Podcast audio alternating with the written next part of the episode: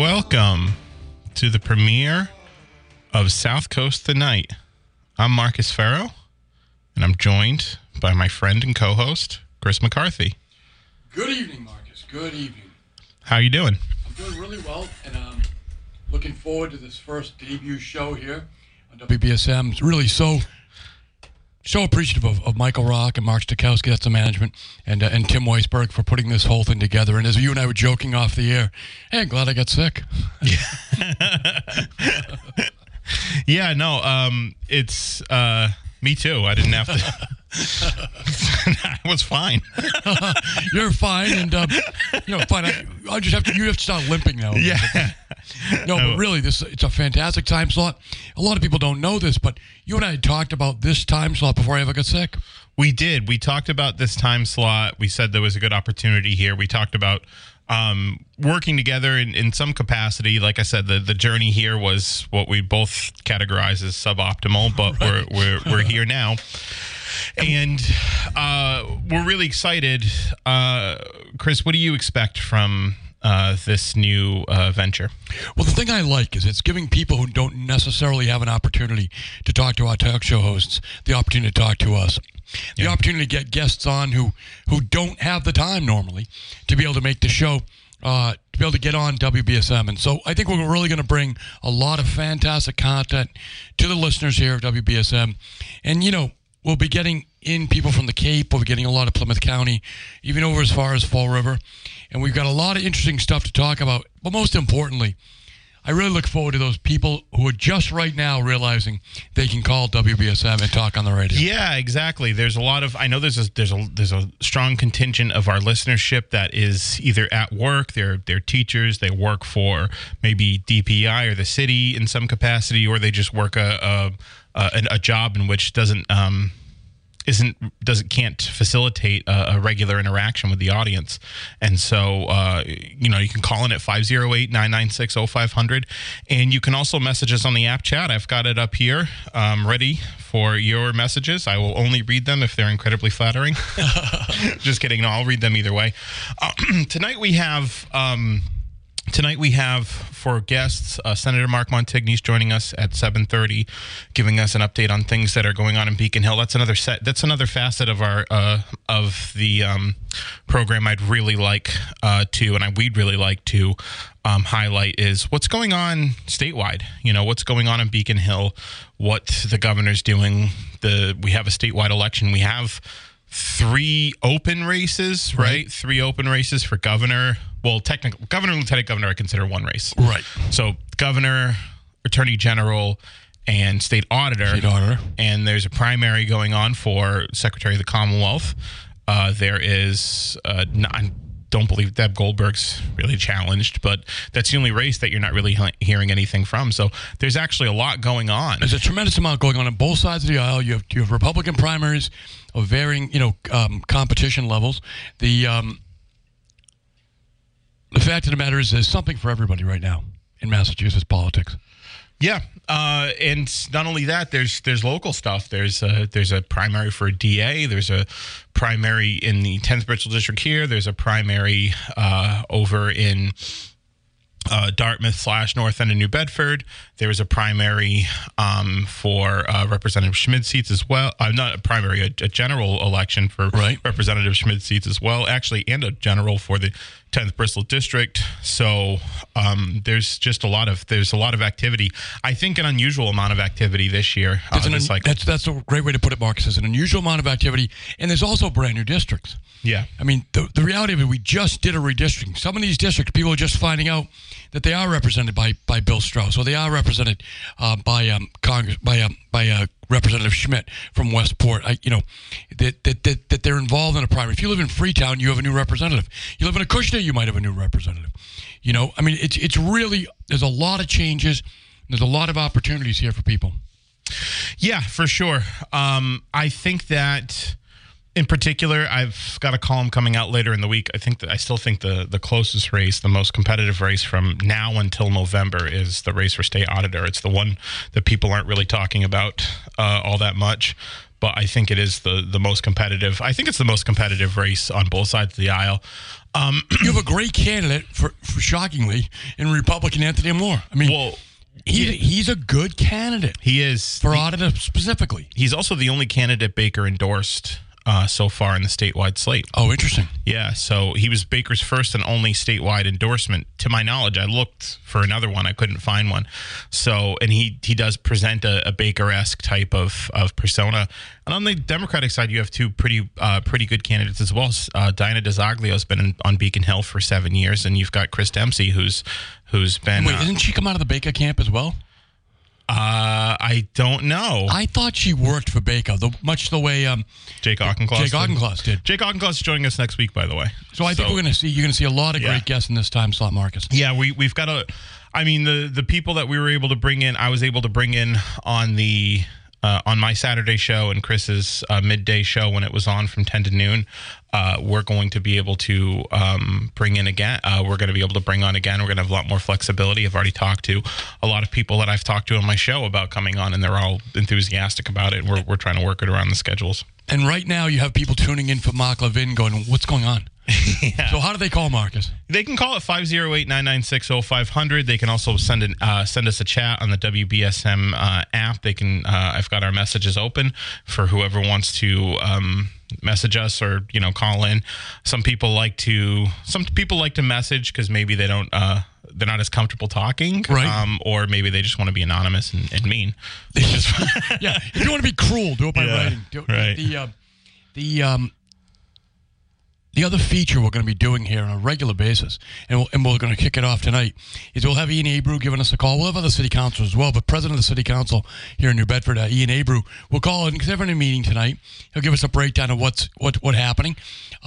And also, you got to go to WBSM.com. Check out Marcus's column. Marcus has got one on the tax credit that the House of Representatives and the State Senate here in Massachusetts is putting forward for the governor to sign. I've got a column on what I thought was a very big development, the fact that over the holiday weekend of 4th of July, you had none of the advocates, the domestic abuse advocates, the mental health advocates, we had none of them working. And I posed the question, why weren't they working?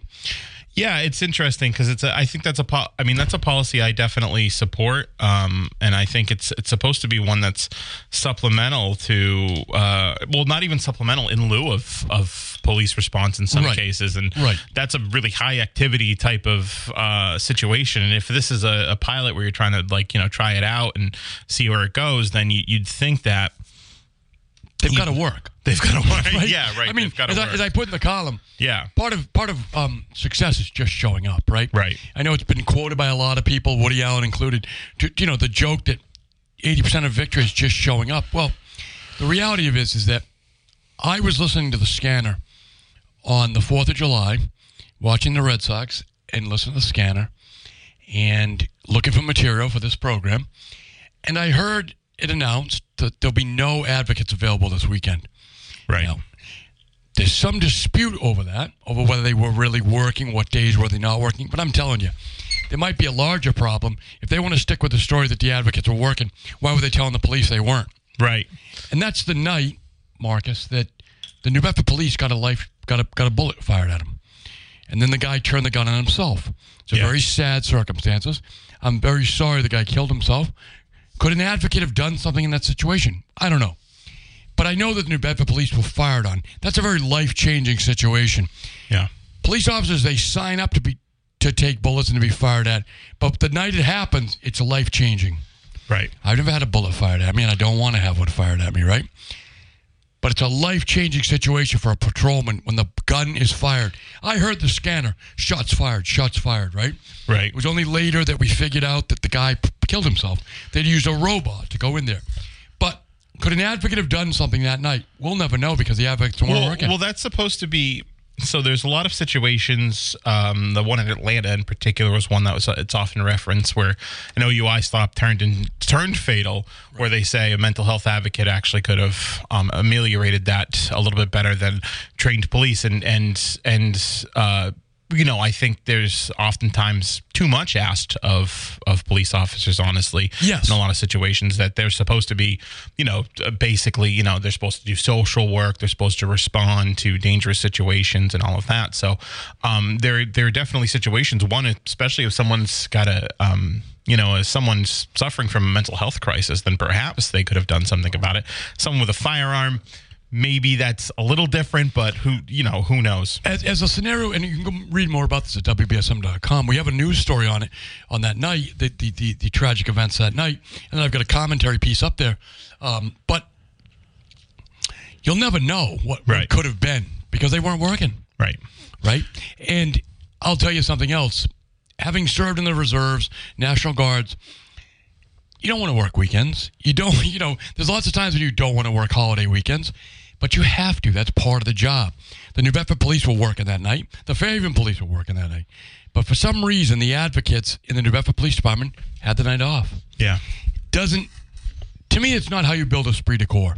To have guys, whole entire sections of the department not having to work on a really fun holiday like 4th of July. So you can read more about that. I'd love to hear your comments. Yeah, then. We actually got some calls, so we're going to take them now. Take them. Good afternoon. You're live with Chris and Marcus. Oh, the phone thing is down. Hey, sorry. Good afternoon. You're live with Chris and Marcus. Come on, man. We should be doing rookie moves. Yeah. Hello. Nope. I can't hear. Can you? I can't hear him either. I think they might have. Call back. Good afternoon. You're live with Chris and Marcus.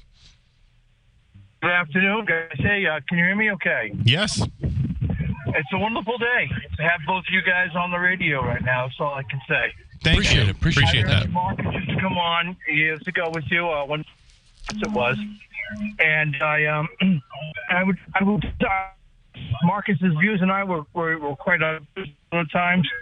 Yet, hey, you got some background noise going, man. If you could step away from whatever that is. Well, yeah, I'm driving. I have to pull over. So I is that better? Much better, thank you. Yeah. So, and Chris, it was so sad to see you go through.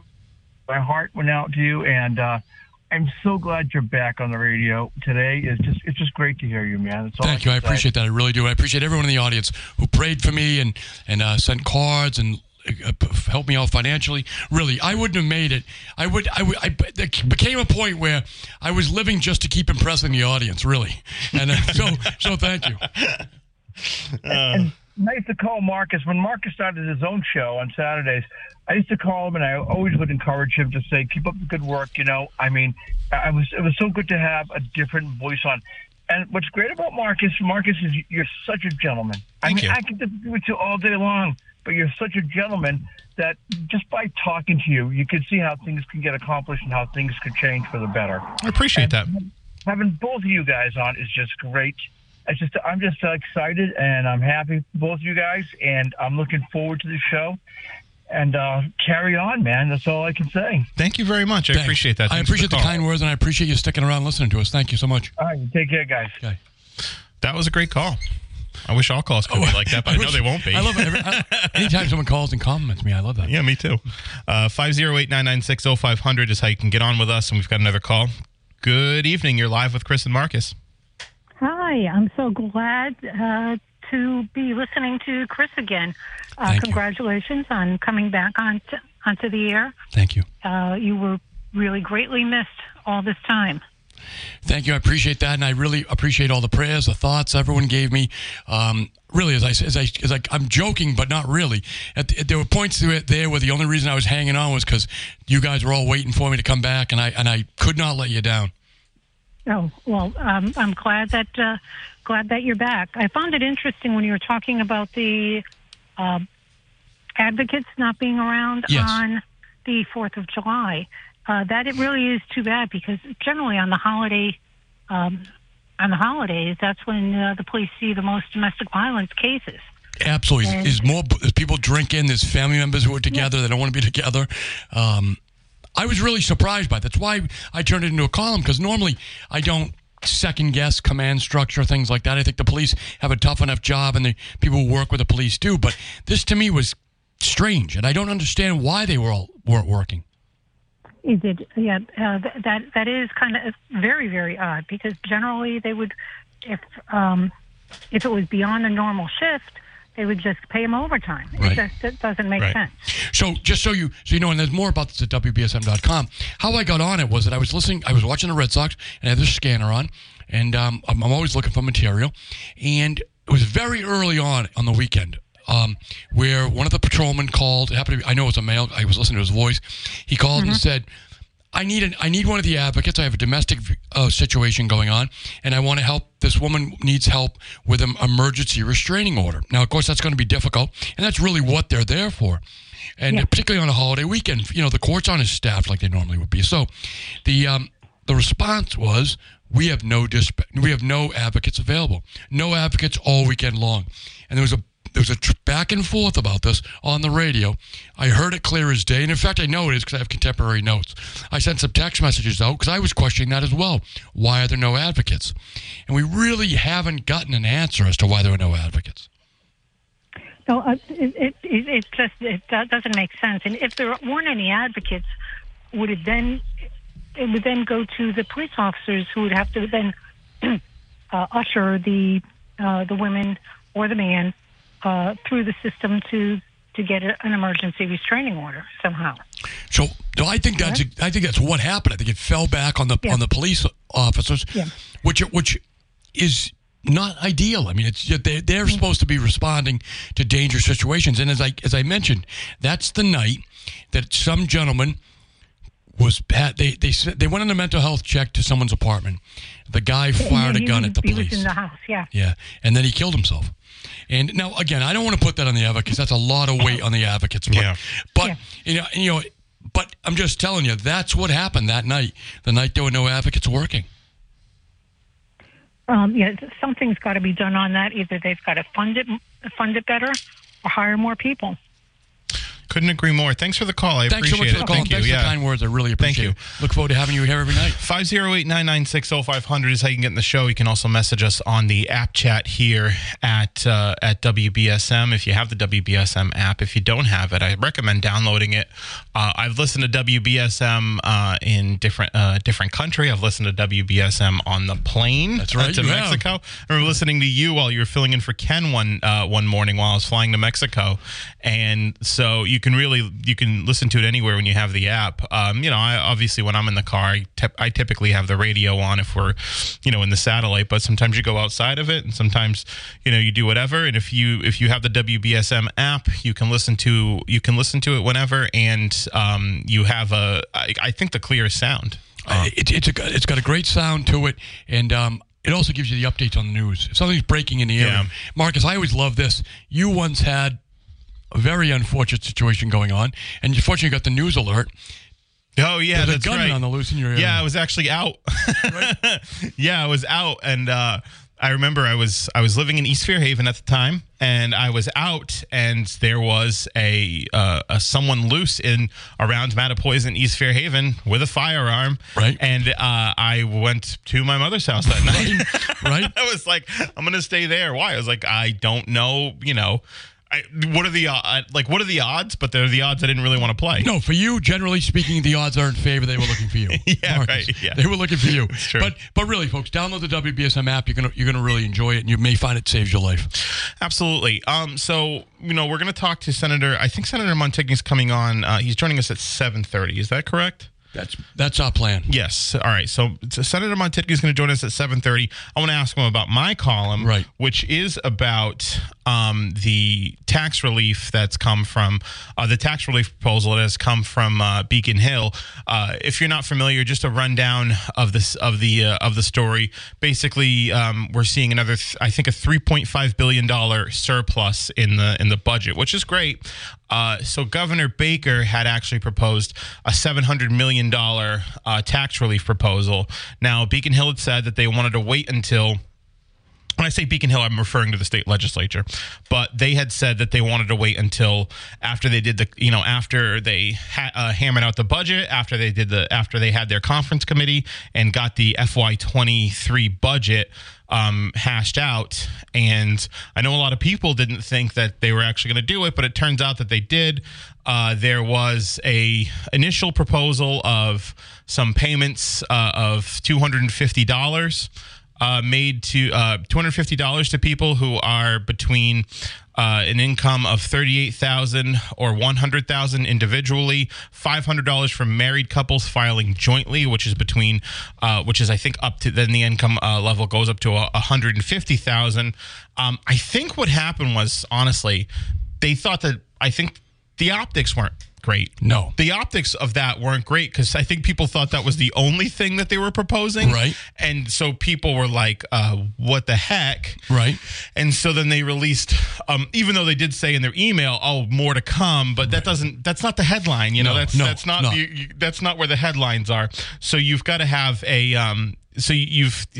so what they did was this morning they released more of their of the framework, at least for the tax proposal. But we're definitely going to ask Senator Montigny that, as a former chair of Ways and Means. I know he's well familiar with how the budget works. And actually on that, we're going to take a break and we will be back. This is South Coast Tonight with Marcus and Chris.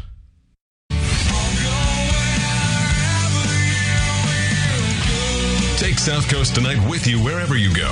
Stream Chris and Marcus on the WBSM app or get their podcast on the app at WBSM.com. Now back to South Coast Tonight. And welcome back to the show. I'm Chris McCarthy. I'm joined by my friend Marcus Farrow. And we will now be joined by State Senator Mark Montigny. We've got some interesting conversations with him. Mark will be, of course, the very first guest of South Coast Tonight will be now Mark, emblazoned in history. What an honor. Montigny, yep. Senator, how are you? May you both live long lives and have a very long show, because I don't make any history if you don't. Oh, that's true. Very true. Good to hear both of you together, gentlemen, although I guess that's an exaggeration of flattery in and of itself. But I am, on a serious note, like the earlier callers, so pleased to see the two of you together. And the night show is great. I'm glad, Chris, that after the hell that you've been through, I guess it's a good sign when I look at the stamina and energy and concentration that it will take to do this show for this amount of time, this many days a week, with such a tough co-host. No one keeps on your toes. But I expect you'll do the exact same thing to him. Well, Mark, I appreciate everything you've done for me, really. It's been cataloged in the media, and that you were instrumental in my recovery and manipulating the bureaucracy to make sure I lived, quite frankly. So I really thank you, and I think it's important to me that you were our first guest, and I know to Marcus as well that we want to know what's going on up there in Boston. You'll be able to tell everybody, keep everybody informed about what's really going on. You've been laying the foundation for things for years that are now finally coming to fruition here in New Bedford, in the greater New Bedford area. Well, so first, Chris, let me, if I could, go back on a personal note just for a minute. I appreciate the pat on the back, but I'll say this. I know that many, many, many people helped you, including most of the staff at this station and many hundreds in the listening audience that either contributed time, energy, and in most cases prayers, which are more important than anything, I'm sure, to you. Right. And although I appreciate the compliment, I want to shout out to my staff, because although it sounds like something you're supposed to say on a talk show when you're in your own legislative district, Senate district, the one thing that we try to do better than anything, my ears are in the community because I grew up in the community. So I listen, I make sure that I'm reading and taking phone calls and emails and texts. So I understand when people are hurting, and in many cases it isn't just a general statement about the state of the economy or the state of the constituency. It's very personal. And we have a fancy name for it called constituent service, but your calls and the calls that were made on your behalf from family members and loved ones of yours were traditional requests for constituent service. Although very complicated in this case, the outcome could have gone the other way. Your listening audience knows that. Your listening audience knows that. You know it better than anyone. But at the end of the day, you just tested me and us the way that constituents do every day. I take it very personally. I'm not suggesting we serve flawlessly, but I will say this. There's not one representative or Senate office in Boston that does more and is more responsive on constituent service.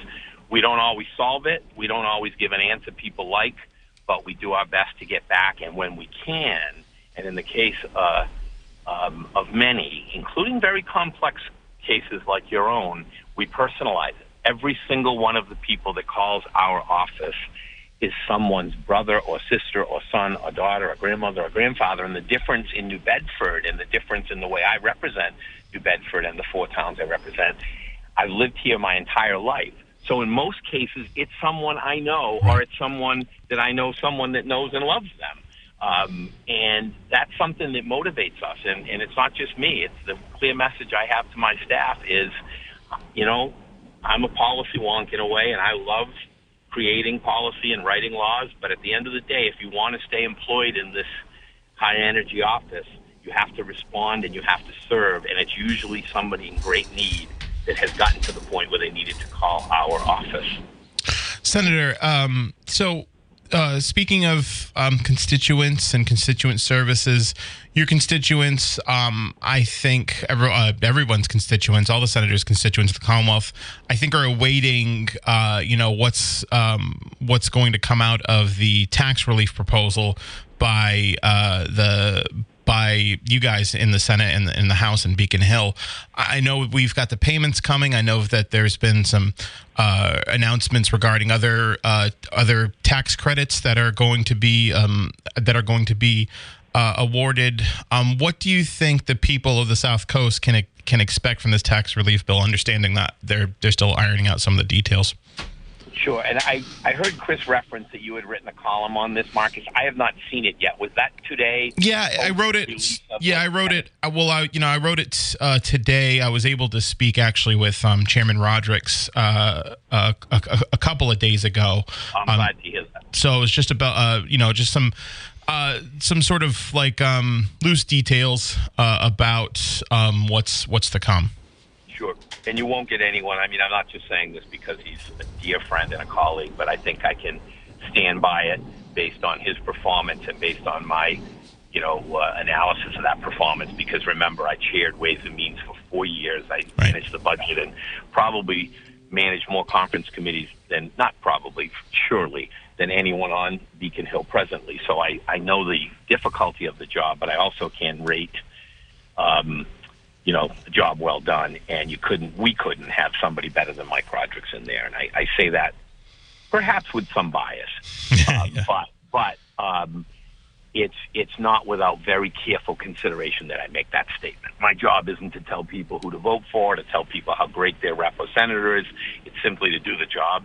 But in this case, the extraordinary challenges that he faced in the last couple of years during COVID, and now, believe it or not, one of the challenges of a Ways and Means chair that plays right into your questions, the biggest challenge and the joke among former chairs is that it's much more difficult when the money is flowing than not. Right. Because during really difficult times, and I had a few budgets with lots of dough, and I spent as like a sailor. I'll leave out the adjective, but a sailor on New Bedford. Excuse me. I was as conservative as you could be with the finances, except when it had to do with New Bedford, because I felt like we had been shortchanged for so long. I was going to do nothing if I didn't make up for that when I had the purse strings on Beacon Hill. But kidding aside, when the money is flowing, the priorities are infinite, and no one wants to hear that the finances are, in fact, finite, particularly when contrasted with the level of requests.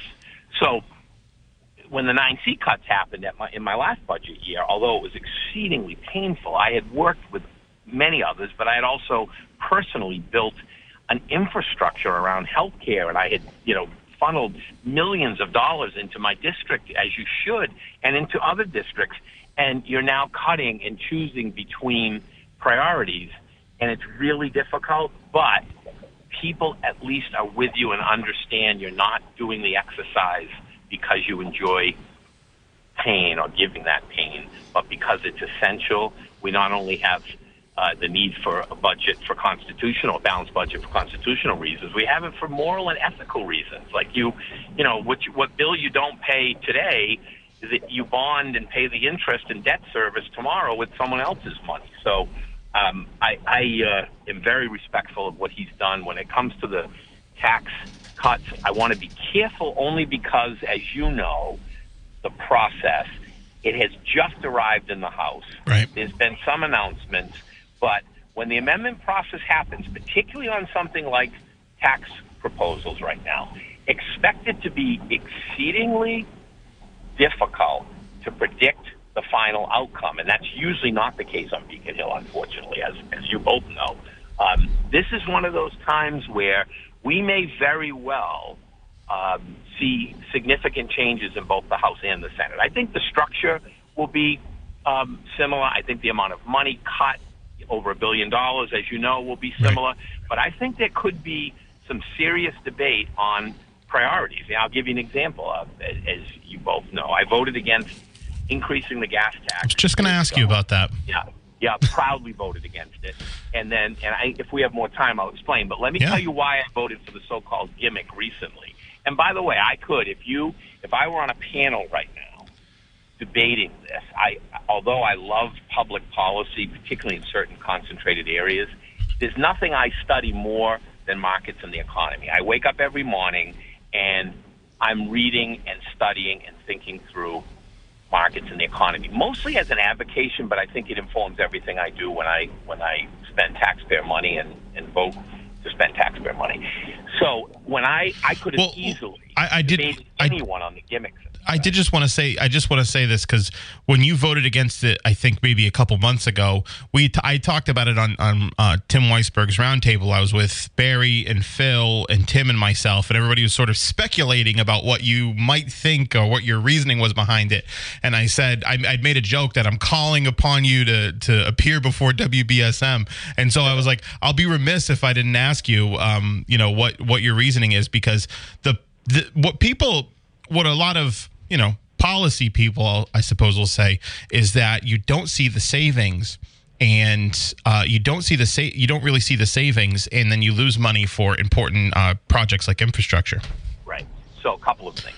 First, as I said, I study this daily, and that doesn't mean anything because you can consult with 100 experts and you can still find views and counter views. But I didn't vote lightly on it because I believe, and I could have taken the side more easily and more comfortably, that it was in fact a gimmick and it wasn't the correct way to apply. But I'll tell you what my vote was at the time. My vote was a protest vote because I felt like if there was a serious proposal before us to do something that was a better alternative that saved taxpayers who were hurting more money, then I would have gladly voted for that. I would have voted, in fact, to further amend that amendment, which we can do. There was a lot of different ways we could have, short of just saying, we'll get back to you in a couple of months and don't worry, we'll have good news. That's just, I'm not going to, in the middle of 8.6% increase in inflation at one of the most difficult economies I've seen. Yeah,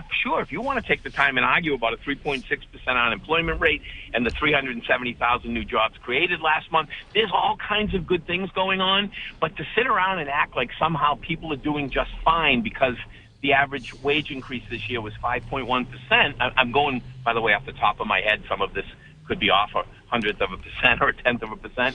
But when you look at inflation, and you even look at the government figures on inflation, and they say things like, well, when you strip out volatile food and energy, blah, blah, blah. Food and energy, everybody I know is worried about food and energy and rent and or mortgage. And that's about all they have time and money to worry about. So I looked at it, and when the response was, well, this is nothing more than a gimmick, my feeling was, okay, so I have a choice to vote against something you define as a gimmick that might save some money, or might at least give you an indication that there are some on our side of the aisle that expect an aggressive, progressive tax proposal to come out. And now they have done that. Now, if there is something put on the floor that gives relief, if it's not quantifiable, in other words, now that I have a proposal on the floor, something real to vote on that's an alternative that actually goes in the taxpayer's pocket, now I think of this on a different, more complex level. I'm more circumspect in the way I make the judgment, and I might even choose to make the vote differently. But I'll tell you, if there's something interesting that entices me, particularly around the gas tax, I'm going to take strong consideration into it. I'm going to take it into strong consideration, careful consideration. Go ahead, I'm sorry. We're speaking with Senator Mark Montigny. He's discussing what's going on in Beacon Hill right now, so he's making some news with us here today. So what you're saying, Mark, is sometimes things don't appear as they really are. Well, that's right. I mean, it's unfortunate. I mean, look, I've been there a long time. The good news in that, as you suggested earlier, on the positive side of the ledger, I have spent years building. Like, for instance, one of the things that I'll be talking about in the next couple of weeks is a very, very exciting proposal for the next 10 or 20 years with the Star Store in downtown. Oh, cool. Most of your listening audience that's been around a while knows that that was my project, my signature project, for this reason. I was born in New Bedford. I graduated from UMass. My grandfather was a whaling artist in downtown New Bedford, and I've loved downtown New Bedford my entire life and taken it very personally, the shape that it was in and the reputation that it had in the past. And when I did the Star Store legislation, I made a commitment. And it's actually one of the things early on that I thought, if it didn't work the way we had said, I might lose my job. Right. Because we could have built the building on campus for half the price. And Peter Cressy wanted me to build the building on campus, wanted me to bond for it and just wash his hands and go away and have a brand new building. It would have been half the price. But downtown New Bedford would look the way it did 20 years ago, because nothing has been more of an impetus than Star Store. Now, it wasn't just Star Store. That was the impetus where all of, the no problemos of the world and the galleries and the, look at the investment in restaurants and bars and cafes and galleries.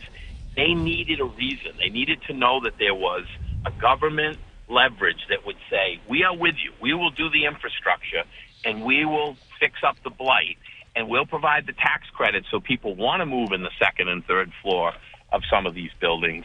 But you can't have a 100,000 square foot building that looks like it's ready to burn down. Never mind, ignite arts and cultural renaissance. So for me, it's been one of the most exciting projects. And yes, I admit, like with no shame, because it's been so successful. I'm glad that I never had to explain to people how I wasted millions of dollars on a white elephant, which is what everyone was suggesting. I had very few friends in the room, including the university. So look what it's done. It's great to be able to point out something where it's just not – well, I mean, I guess people can argue if they want. It certainly falls on deaf ears with me. Downtown New Bedford is one of the most exciting arts and cultural centers of a small city anywhere in the nation. We used to follow others and study their models. Now I and others talk about this model as being how you can change your reality. Now, not easy, because – our downtown, unlike most, had far more natural assets, and Buzzards Bay not too far away. So we had some advantages. But if you look at the level of disadvantages, pretty significant. So, what does that mean? One of the advantages of being here so long, and I hope, the voters keep me for a while longer, although there is a funny thing that they say when you retire from my business, you usually retire due to illness because the voters got sick of you. So I do my best. I do my best to avoid that caricature of a of a politician. Right. So at the end of the day, this budget, fiscal year 23, will get done possibly this week. We have a massive transportation bond bill, a general government bond bill, an economic development bond bill, billions of dollars. Like never before, it would be highly irresponsible not to do three things. Pay for programs that need to be paid for, bank as much money in the rainy day fund as possible, and give money back to taxpayers. The old-fashioned concept, right? Give money back to taxpayers. They know how to spend it better than government does. That's one lesson I learned after 4 years at Ways and Means, gentlemen. I have no shame and no apology for my progressive views on a lot of the social issues that you all talk about. I'm solid as a rock on most of them. And why I say most is because I only move when I really learn that, you know, maybe there's some different opinion or different facts or figures than I had considered. But when it comes to finances, I try my best to think of the taxpayer the way I do my own personal budgeting at home. And I know that people are struggling, and I know that this inflation is real, and any relief is not a gimmick, and we owe it. We owe it. The money is there, and it should not be spent to create structural deficits. It should be put in the rainy day fund and given back to taxpayers.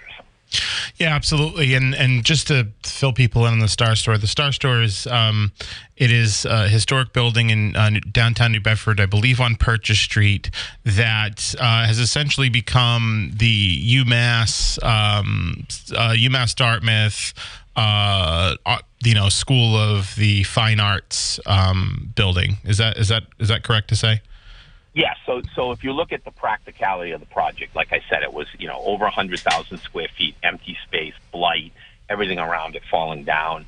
Now you look at it as a thriving place where between UMass and Bristol Community College at one time, there's several thousand students running through there and other buildings in downtown. Well, what do? They eat at restaurants. They buy supplies. They go to coffee shops. They have a beer.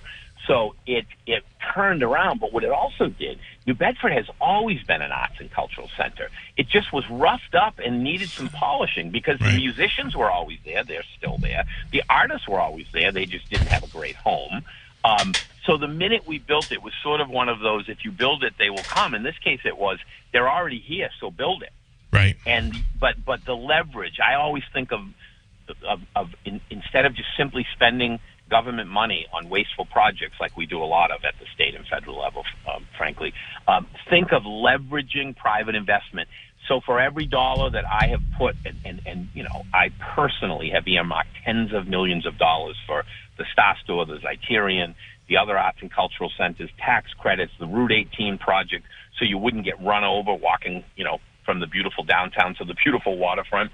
The next phase is I've earmarked $25 million to turn the state pier into a mixed-use project, so people actually want to go to the state pier, like they did when the Charles W. Morgan was here. They looked at the state pier differently, didn't they? Not just a place for a fast ferry, which is wonderful, state money. Not just a place for cargo that needs fendering and piers and dredging, state money, but a place that people can actually go with their families and enjoy after they come, you know, and have a cup of coffee or ice cream, and they should be down there having, you know, fried clams, you know, at the clam shack. But instead, they can go to the Black Whale. They can waltz over if they're staying in the hotel as a tourist and see what I enjoyed as a child.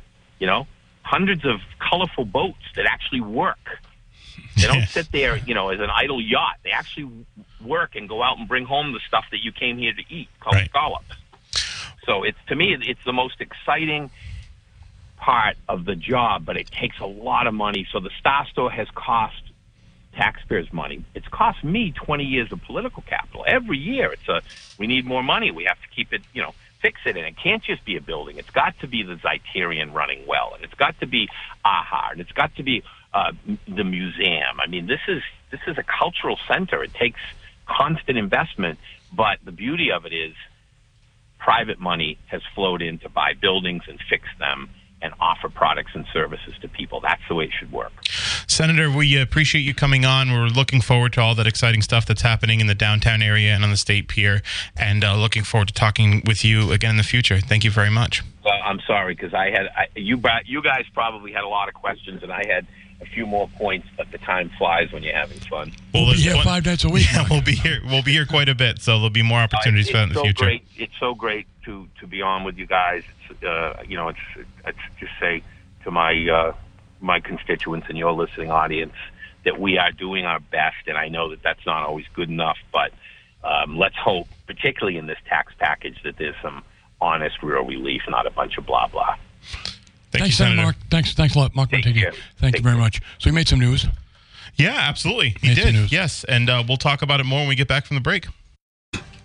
Hey, welcome back to South Coast Tonight. It's Marcus and Chris. We're actually the first hour of South Coast Tonight is nearly in the books. What do you think? I thought it was fun. I thought it was a good night. I thought it was a good segment. I thought we made some news. All right, let's call it early then. Let's go home while we're winners. Right? I miss my cat. I'm just kidding. But yeah, no, I'm really excited. In the next hour, we're going to have Ian Abreu call in. They just finished a meeting for our segment called Comments from the Council, where we're going to get live reactions from the City Council after every full City Council meeting for sure, but also after the subcommittee meetings that have, you know, important items on the agenda. So we're looking forward to speaking with Councilor Abreu, the Council President Abreu, in the 8 o'clock hour for our Comments from the Council segment. So we'll be taking your calls after that at 508-996-0500. We'll also be taking messages in the WBSM app chat. So send us a message, and if I like it, I'll read it. If I don't like it, I might still read it. It right. Depends. It's got to be good and mean, good and funny. Yeah, exactly. If you're going to be mean, be funny. Yeah. All right. So we'll see you guys on the other side of the hour.